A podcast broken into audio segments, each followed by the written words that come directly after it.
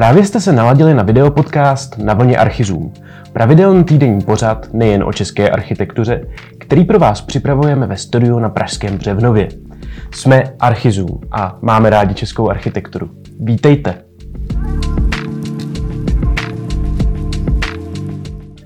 V dnešním díle se přesuneme ze světa retailových prostorů a představíme vám dva stylové kancelářské interiéry.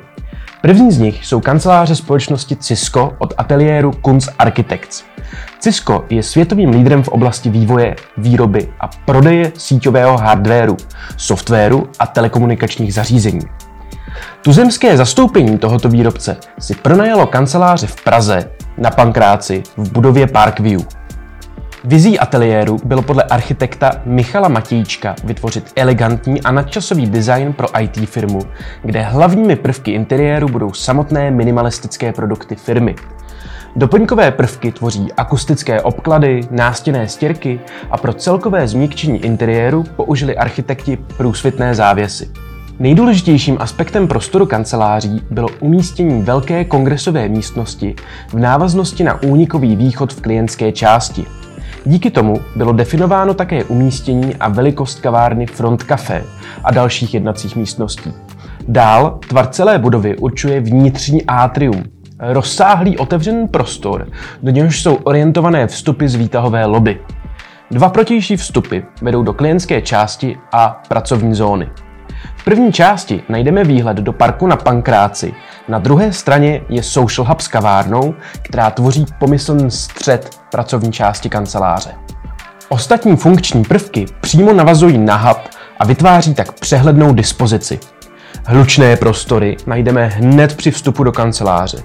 Jednotlivé open space zálivy jsou pak situovány co nejdál od kavárny. Rozmístění jednacích místností plní i funkci rozdělení prostoru na menší, osobnější zóny. Celý interiér je jasným manifestem moderního pojetí softwarových firem.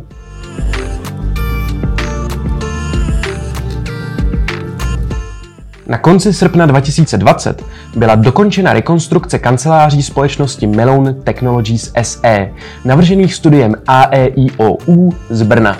Mellon Technologies SE je high-tech společnost zaměřená na vývoj fotogrametrické technologie pro vytváření a vizualizaci 3D modelů městské a přírodní krajiny.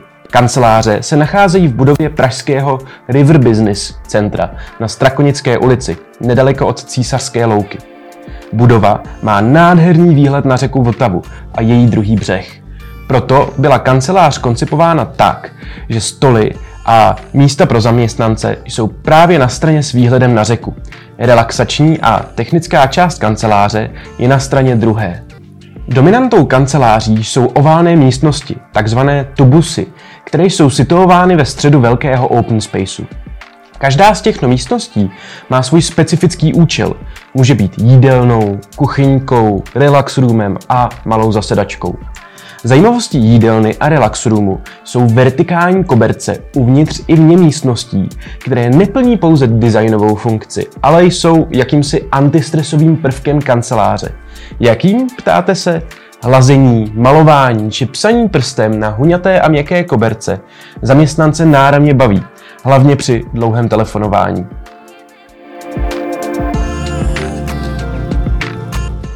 Jak jsem avizoval již v posledním díle, první díl projektu Čeští výrobci je na světě. Průkovnická firma Ton se stala úvodním výrobcem, kterého vám v rámci našeho projektu představíme. Historie továrny na ohýban nábytek v Bystřici pod Hostýnem sahá až do roku 1861. Za tu dobu prošla firma mnohými změnami, rozvinula se a expanduje do celého světa. V rozhovoru s Annou Handlovou, marketingovou ředitelkou firmy, se dozvíte například to, jaký je příběh výroby ručně ohýbaných židlí a stolů. Kdo stojí za vznikem slavných produktů firmy, jako je třeba židle Merano. A dále vám Anna poodhalí zákulisí vzniku kvalitních a designových produktů této značky. Já vrátil k onomu signifikantnímu produktu, což byla židle Merano. Autora už známe a mě by zajímalo, v jakém historickém kontextu vlastně ta židle vznikala, jaká je její jako historie. Za židlí Merano úplně prapůvodně stojí křeslo. od tedy Alexandra Gufflera, kterého objevil tehdejší art director Tonu Tom Kelly na soutěži talentů německé výstavě IMM Cologne, kde on vystavoval a už tehdy během té výstavy se na to křeslo, protože Alex je opravdu známý, hodně specifický s tím, že když už někde nějaký produkt nabízí, tak už ho má připravený opravdu jako dokonalý prototyp. Moderátor Jan Makalouš ale nezůstává jen u produktů. Postupně se dostávají k tomu, jaká je personální struktura firmy, kdo byl před 160 lety u jejího zrodu, nebo jaké historické okamžiky společnost formovaly. Dále nastíní vývoj vkusu zákazníků značky, nebo přiblíží náročnost vývoje nových výrobků. Rozhovor se také dotkne současné situace okolo covidu a nakonec také ke směřování tohoto českého výrobce v budoucnu. Něco, bez čeho si nedokážete představit úspěšnou firmu? Bez lidí, kteří ji opravdu věří. Mm-hmm. A kteří prostě jí dávají kus sebe, protože ono se to pak promítne nejenom do toho produktu, mm-hmm. ale i do pocitu z té značky. Mm-hmm.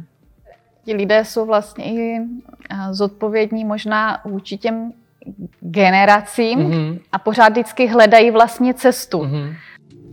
Multimediální projekt našeho zkušeného autorského týmu Čeští výrobci představuje výběr předních českých firem, vyrábějících designové produkty. České výrobní firmy mají dlouholetou tradici a projekt multimediální formou ukazuje, co v České republice umíme, jak dobře to umíme a proč musíme toto naše dědictví i současné technologie ukazovat. V dalším díle Honzův tým navštíví českou výrobní firmu Koma Modular a výrobce nábytku firmu Benlemy.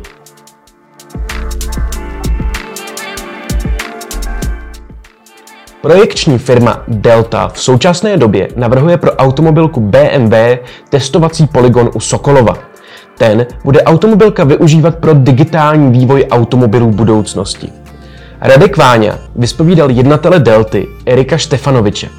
Bavili se například o modelu BIM5D, ve kterém projekt vzniká. Jde o 3D model, který zároveň automaticky sleduje další klíčová kritéria – čas a peníze. Při změně jakéhokoliv vstupního parametru projektu tyto hodnoty přepočítává.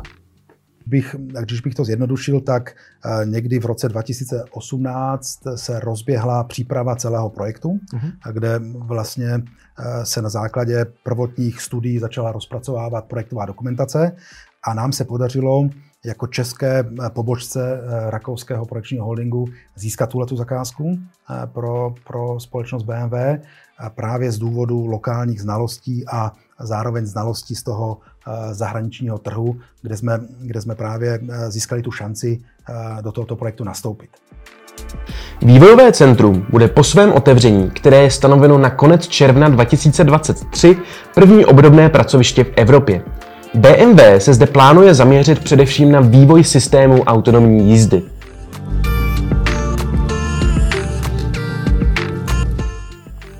Další novou sérií, kterou na Archizum v příštím týdnu uvedeme, je seriál rozhovorů nazvaný Arterior. Jeho moderátorem bude Petr Hájek, zakladatel a majitel The Chemistry Gallery. Už v pondělí k nám do studia přijdou architekti z ateliéru Karta, kteří stojí za projekty, jako je západní část rezidence Valtrovka nebo za administrativním komplexem v Jinonicích. Petr a jeho The Chemistry Gallery uvádí vždy dva umělce najednou. Aktuální výstava Hard Work spojí tvorbu malířky Adély Janské a sochaře Martina Skalického.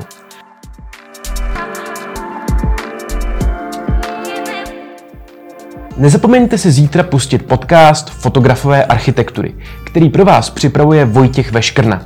Zde je krátký teaser. Tak jsem začal jako přemýšlet, jestli někdy jako napadly jako někoho krávy, jako že jim leze jako na pole. Tak jsem se jako vlastně schoval do toho baráku a čekal jsem na ten úsvit. To je za Archizum pro tento týden vše. Děkujeme za pozornost. Sledujte nás na YouTube, Spotify, Apple Podcasts a odebírejte pravidelný newsletter. Na viděnou příští neděli. Budeme se těšit.